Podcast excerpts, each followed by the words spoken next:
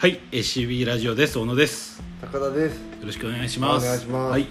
えー今回の SCB ラジオは、えー、と前回に引き続き、えー、と本屋本特集ということで、えー前回はちょっと本屋に行ってくるという、えー藤田正史さんの、えーエッセイ本、はい。うーんですね、はい。の話しましたけども、はい。えー、ともう一冊、えー題材にしたい本がありまして、はい。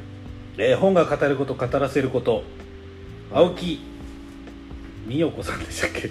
宮子宮子さん。だ宮子さんはい。みみあこさんです宮子さんはい。です。はい。っていう本を、えーちょっと題材にやりたいんですけどまず、えー、とこの方はどういう方かっていうのをちょっとおさらいしておくと,、うん。えー、と奈良県ですね。うん。東吉野村村。村はい。に借りた古民家の自宅を、えー人文系施設図書館ルチャリブロとして開いた、はい。開いて6年経ってるのかな。はい。で青、えー夫である青木新平さん。っていう方と、えー山村にひっそり佇むこの図書館を運営してきたと。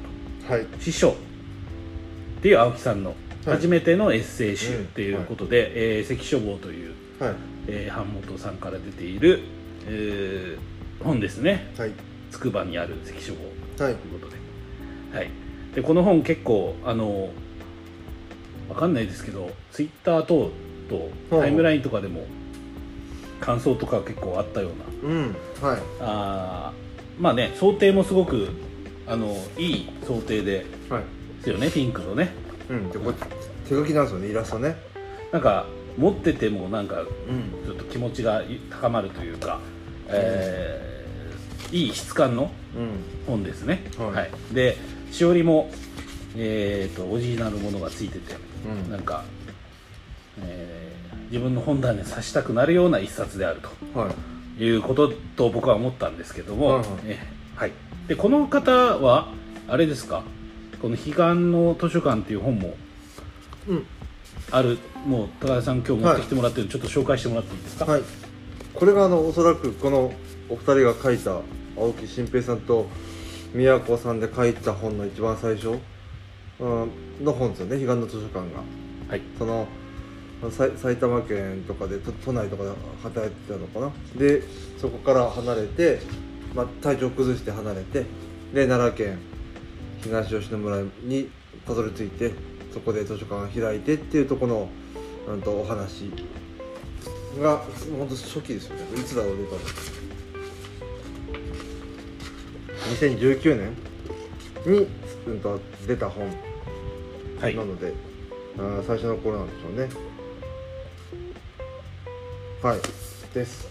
これも出版社はう同じく関書房で。消防さんから出ているとはいですね、それがまあ関連本ではあるということですかね。まあもうそうですね。もうそのままかもしれない。ここがスタートでしょうね、スタートの本と、うん。あとは山岳ノートですか？さ山岳の音とあとここの1と2と。はい。その2は今日持ってきてないけどこの手元にあるのは1、はい。1冊目。これは多分その多分っていうかよ読んだけどそのルチャリブロでの活動と、まあ、日記形式に書いてある。何月何日何したっていうのが。で地元のいろんな人とあとなんだっけ就労施設就労なんていうの？活動、要は就職することをこうサポートする活動。うんとかもしているされてるっていうその旦那さんの方が新平さんの方がされてるその仕事の様子とかあってことも書かれてる。あとはあれですね。内田さんとの対談？対談とかあとなんだ道場の様子も書かれてる。その日々のこんなことあったよっていうのが書かれてるのがこの山岳ノートです。はい。はい。どちらも読んだとはい読みました。はい。はい。なので僕はちょっとまだ読めてないのではい。えっ、と未読ですがはい。そこら辺もちょっと解説していただきながら解説？はい。はい。ちょっと魅力を語っていただきながらはい。進めたいなと思うんですけども、はい。はい。大丈夫でしょう行ってみましょか はい、うはい。でえー、っとですねまずこれどういうあの形式の本かというと,、はい。えっ、となんていうんですかね。えっ、と悩み相談うんっていう形式はをとっていまして、い。ちょっとスペースが多かったですね。はい。はい。ルチャリブロルチャリブロにう寄せられた、えー、と人々からのんうん。悩み相談を、えー、と本というものを使って、はいえーとまあ、このようなことがかあのありましあの書いてありますと。内容を使いながら、えー相談になんかこ答えてくるっていうような形式の本ですかね。はい。うん。で1個のお悩みに対して3つ本がうん。大体 3, つずつですよね。提示されていって。うん。中にはコミックもあり本当人文図書施設人文図書館ってこともあって人文書もあり柔らかいもの硬いもの。でもその中でもコミックも結構的絞った本の紹介ですよね。なんとかの何何巻とか。ああはいはいはいはい。通して読もうみたいなことが書かれてるんじゃなくてこの巻のこのエエピソード。この時の主人主人公とか登場人物の言葉がうんつながると思うみたいなのが書かれてるのですごくきっとその相談を受けるたびにこうもう一回ページ開き直してとか確認しながらお答えされてんだろうなという感じがする、うん。相談への回答になってますよね。うんうん。まあそれにしてもすごいですけどね。その悩み事のをなんだどこをポイントだっていうふうに受け取り受け取ってうんそこになんと絵のヒントになるようなことを引用を交えながら答えていくっていうのはうんなんかそのせ選書ですよね。本を選んでるわけで、うそれはすごいことだなと。読んだ本の内容が頭の中でずっと生きてるんだろうなという感じがしました。読んでみて。んそうですよね、うん。なんか例えば何かのこう相談を受けた時に本この本が思い浮かぶっていうのはありますか？日常で。あの日常ではなかなかないですよね。ちょっとややっぱり普段の会話の中でそれが出てくるのはちょっと難しいと思います。自分はあの何かスイッチが入ってる時じゃないと。スイッチ、あの1万円選手をやってるのでうんあれもカルテで10個書かれ10個の答えが書か答えと回答が書かれてるものに対してあの今までで嬉しかったことはとか辛かったことはみたいな Q があってそれは A が書かアンサーが書かれててっていうのを読んで本を探すのである意味近いは近いんですよね。うん。だから近いけどそれも相当に自分でちスイッチ入れないと本は頭の中に浮かんでこないので。いやわかんないですけど例えばその選ぶ時にやっぱり自分の記憶に残っているっていうことが結構大事じゃないですか。そうですね。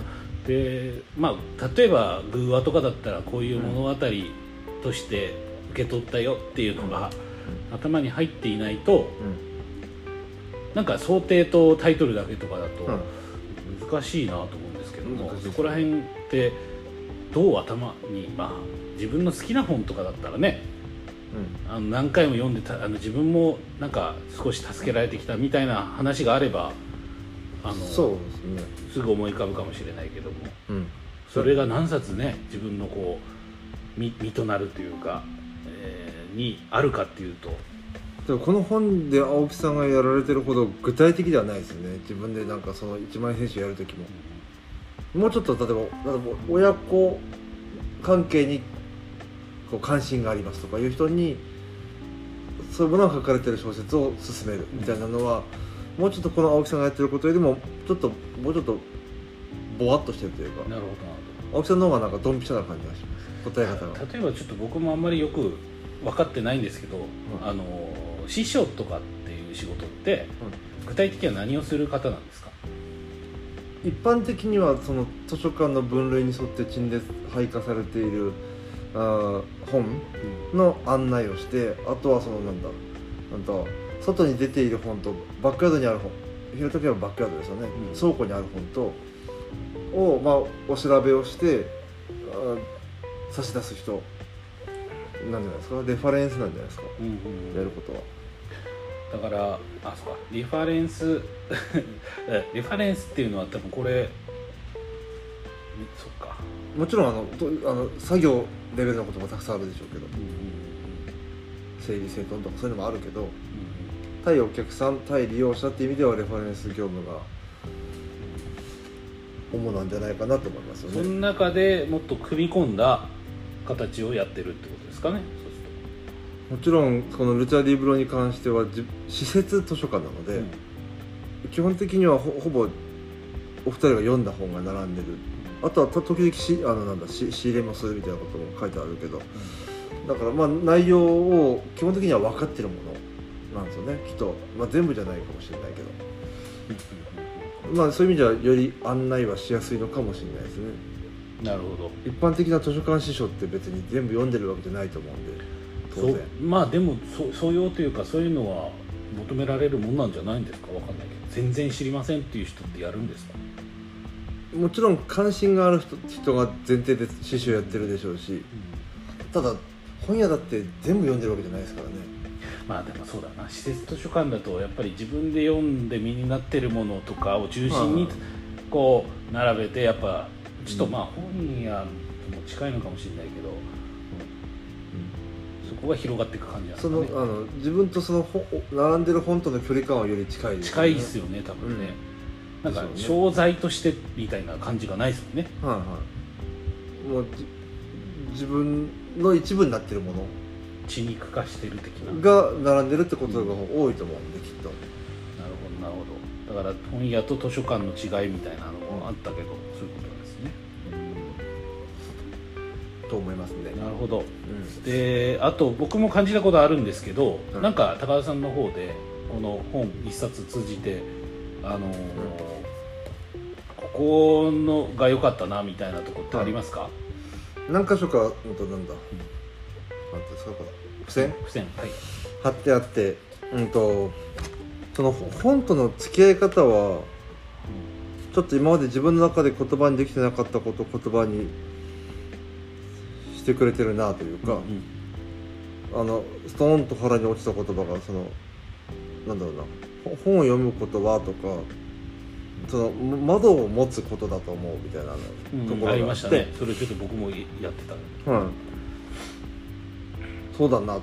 うん。だその本屋に来ることはその、ま、窓を覗きに来ることなんだかもしれないし、本を探すこともそうなのかもしれないしうんまさに本の表紙開いてページめくっていくことは窓開けていくことなんだろうしそういったものを用意するいろんな窓ありますよってことを用意し続けるのが本屋であり図書館であり、うん。うん、ましてそのレファレンスになればそういう時に開ける窓を覗いてこの窓を覗いた方がいいんじゃないですかっていうのを差し出す仕事になるんだろうから窓っていう表現はすごく腑に落ちるなという気がしました。はい。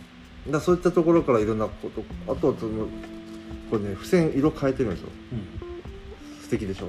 そそれはなんか意味があるんですか、その薄い緑がそのあいい言葉だなとかいうところに貼ってあこの明るい緑はあこの本後で読んでみようってとこに貼りました。なるほど。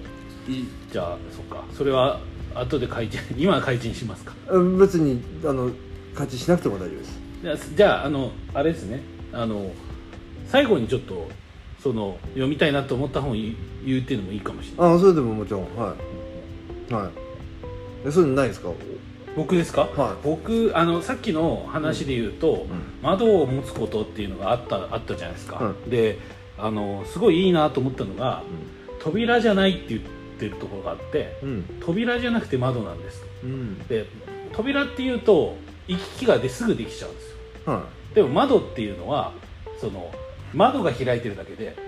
その直接的な関与でうそこを変えることがなかなかいけないそこに行けないんまあね。ことなんですよ。はい。だからその世界にをやっぱりなんですかね思いを馳せたりとかあーっていうところなんですよ。眺めるっていうのは多分メタファーであるけども、うん。そのものをその扉開けてバンってすぐそっちに行けない、えーところがあるから、その窓を見た後にどうするかみたいなのって、うん。このボボールっつったらあれだけど主体がこっちにあるからはい。っていうものかなと思ってて、うんでまあなんかその僕もツイートしたんですけども、うん。やっぱり本のこう、まあ、効能っていうとね温泉みたいであれなんですけども本の役割としての、えー、と解決を求めないで、えー一緒にこう窓辺で窓辺に誘って一緒に風を感じたり窓の外のうん。そのまた向こうに目を凝らしたりするものっていう表現が、あーなんかすごく僕の中で、うん。なんかそこにも書いてありましたよね最初に、この図書館はそういう目的でやってます、はい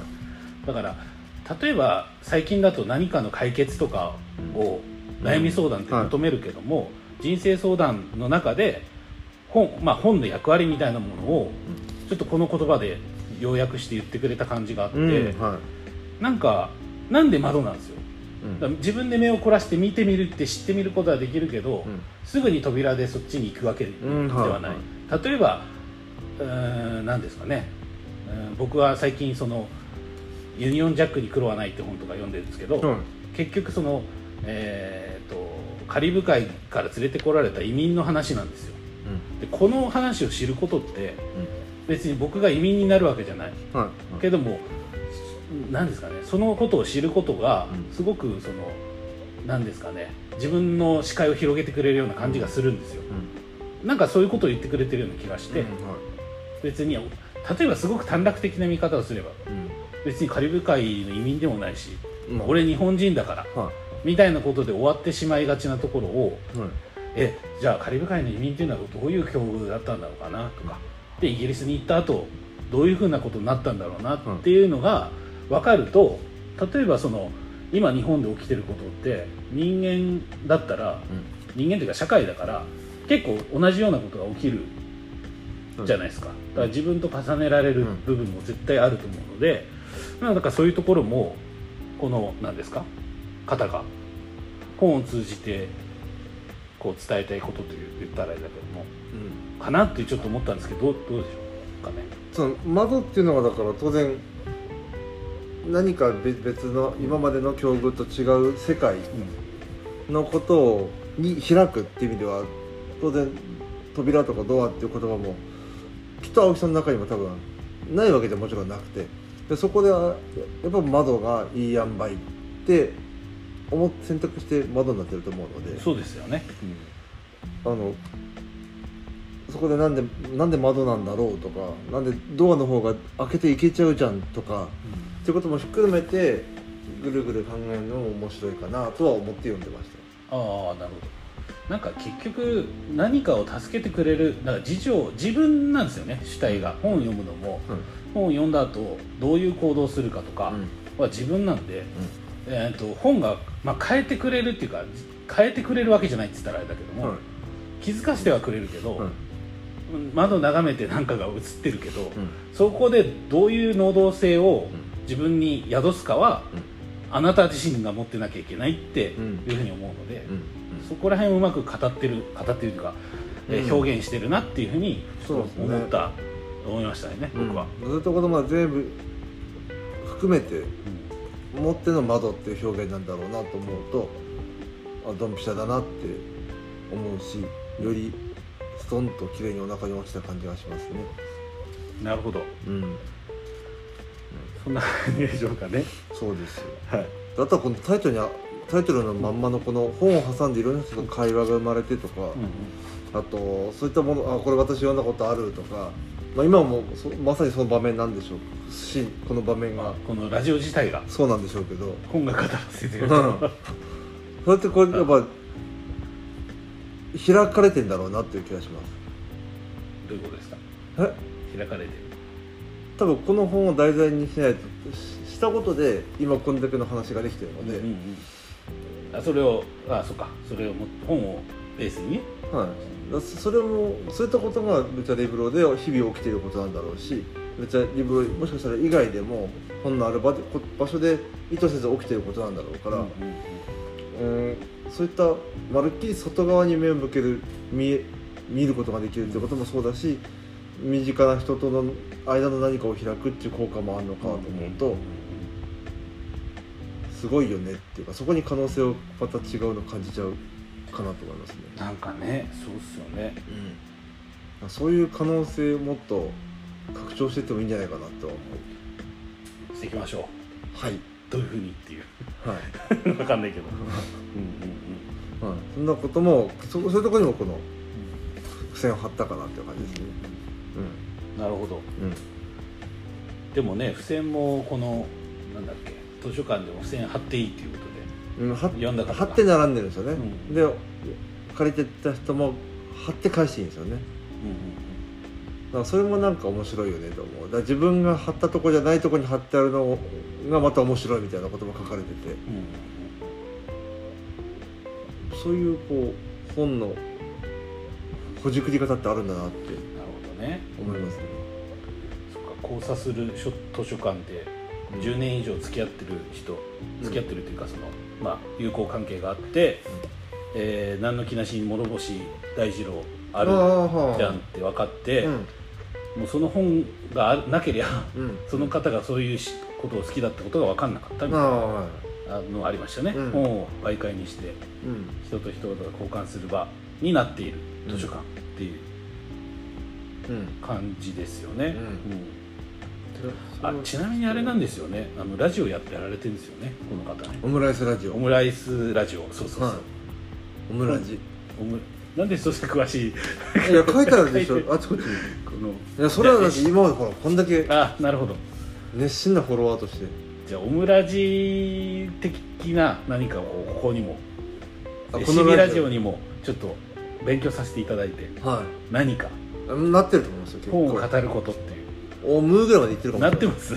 本当ですか？まあまあ楽しくやれればねい。いんですけど、やっぱり、うん、素晴らしいな本当に。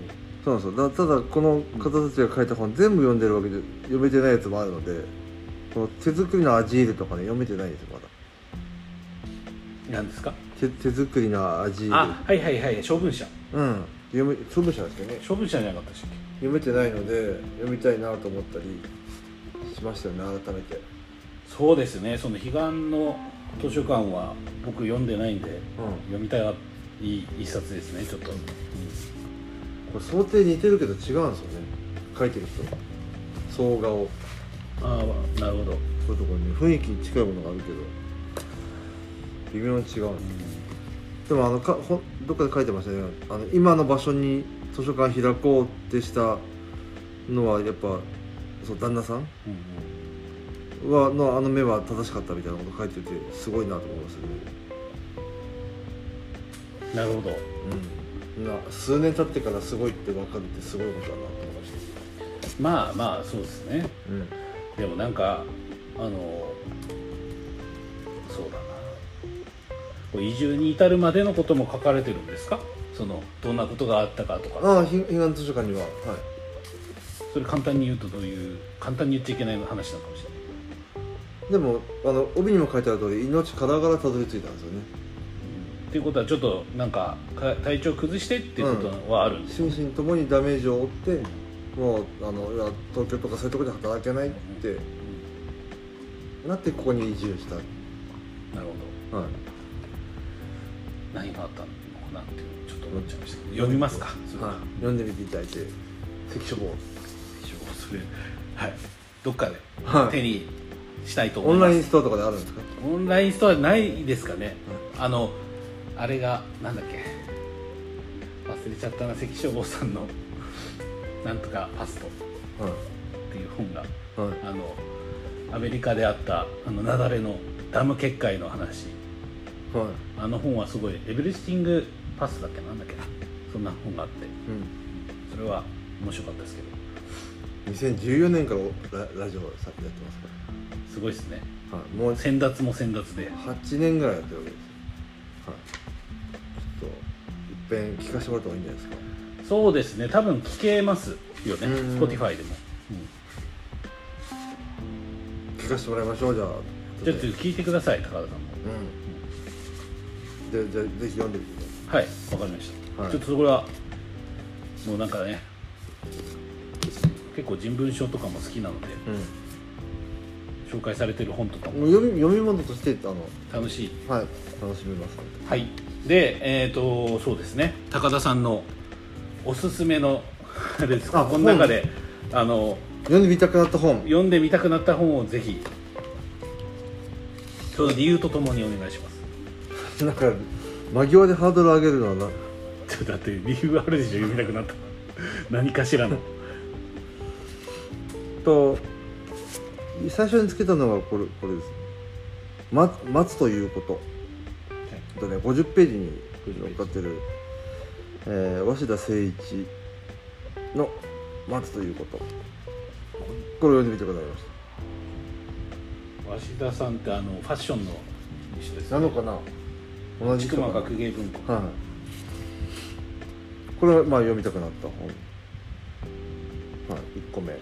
はい。で2個目がこれですこれ絵本を紹介されてるんですよね。これ悩み相談のところで。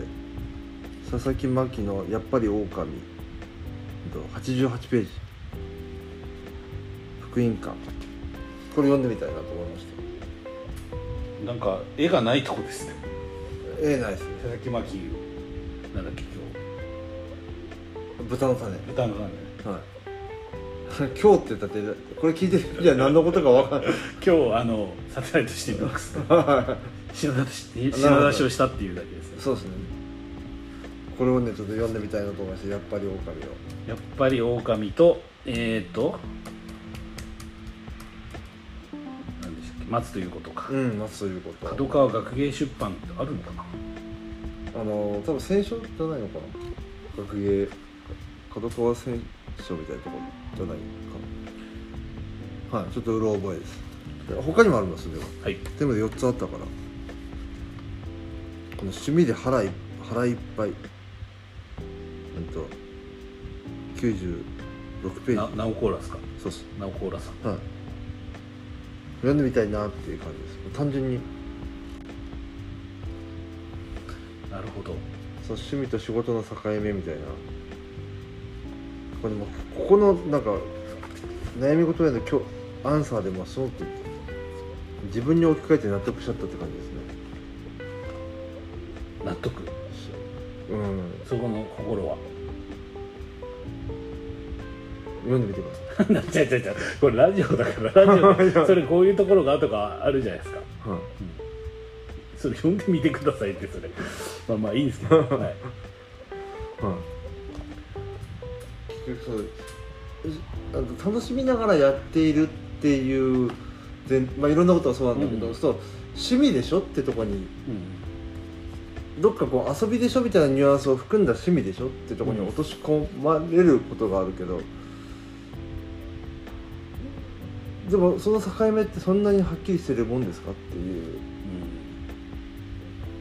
いうふうに自分はこの紹介をよ読んで感じたのでうんなるほど。もうちょいそこを読んでみたいと思ったって感じですね。そうですね。はい社会とプライベートの境界はあ。るけどそうそうそこははっきりしてるんだけど趣味と仕事の境界っていうかわかんないけど、そこはちょっと混濁させたいいう、うんいろんな混濁させたいもあるしみんなはどの程度そこがクリアなもんなんだろうかっていうのをいや実際はグラデーションがあるもんだと僕は思いますけどね、うん。まあそれ本にどういうもうちょっとね、うん。あの内容的に書いてあるんだとは思うんですけども。で最後にはこのあれですねこれ何ページだろう。155ページかあー。プラトン。なプロプロタゴラス。あ僕も思いましたこれ、あるソフィストとの対話。うん。を読んでみたいなと思いましうん。なぜ？でしょうたなぜいや自分でちょっとかあじゃあ僕は、はい。えっと自分の考えを持つことって何なんだろうっていうことですよね。はい。はいで問いを持つことはできると。で自分の考えを持つとは、えー何か新しいものを手に入れることじゃなくてえーすでに自分の中にある問いを引き出して外に出すこと。それが考えと成長していくと。でソクラテスとねの知とソフィスト的知とプロプラ、えーソフィシちょっとえ？呼べないな。一つはソフィスト的知獲得できる知ですと。でこれは2つあるんだと。これは自ら得ることができてちあのすなんていうのこれ。どうですか追跡っていうのかどうですか？なしていく知識です。156ページ。はい。堆積です堆積はい。堆積していく知識。はい。当時当時の人々はこの知識を求めたからこそソフィストがスターだったわけですと、もう一つはソクラテス的な自分が何を知らないか知ろうとする知いわゆる無知の知ですということで、この後者の方かな？の重要性っていうのが今かなり何ですかね？なくなってるんじゃないかみたいに思って、うん。なんですかね？何を知知らないのかってことに対して自覚的になるこことって今の時代すごく大事だなと思ってはいるっていうところで読みたいなと思ったんうんですかね、うん。はいそうそのね今言った 4, 4冊？うん。が読みた。えあまとめに入ったんですね。そうですよ。えだって。あなるはい。が読みたくなった。ほどなるほど。4冊です。はい。はい。ということではい。いろいろこう読みたい本も出てきているうん。ということでそうなんですよえーとそうかな。なところで。良いと。はい。なのでブックガイド的にも読めるしああそうですね。あのうん。図書館とか本屋さんとか本屋さんではないかな。本のあり方とかうん。本との関わり方っていうところでもすごく面白くはい。読める本なので、うん。ぜひあの見ていただきたいなと、はい。読んでいただきたいなっていう本ですかね。はい。はい、はい。楽しかったです。はい、はいということで、え2冊紹介してきました、い。あの前回のエピソードとうん。今回で,、で今回は、えー本が語らせること語ら、えー本が語ること語らせることはい。っていう本と。あとそのエピソードちょっと1本前は、うん。えーちょっと本屋に行ってくる藤田正史さんです。はい。この2冊を紹介させていただきました。はい。じゃあ最後にちょっと本についての何か。本についての何か？本とは？あなあなたにとって本とは何でしょう楽しいもんです。かはい。はい。なんかアナザースカイみたいな。はい。こう入ってほしいですね。そうそうしたね文字が。ふわーって。パッて入ってはい。終わりにしたいと思います。はい、すいません。はい、ありがとうございました。ありがとうございました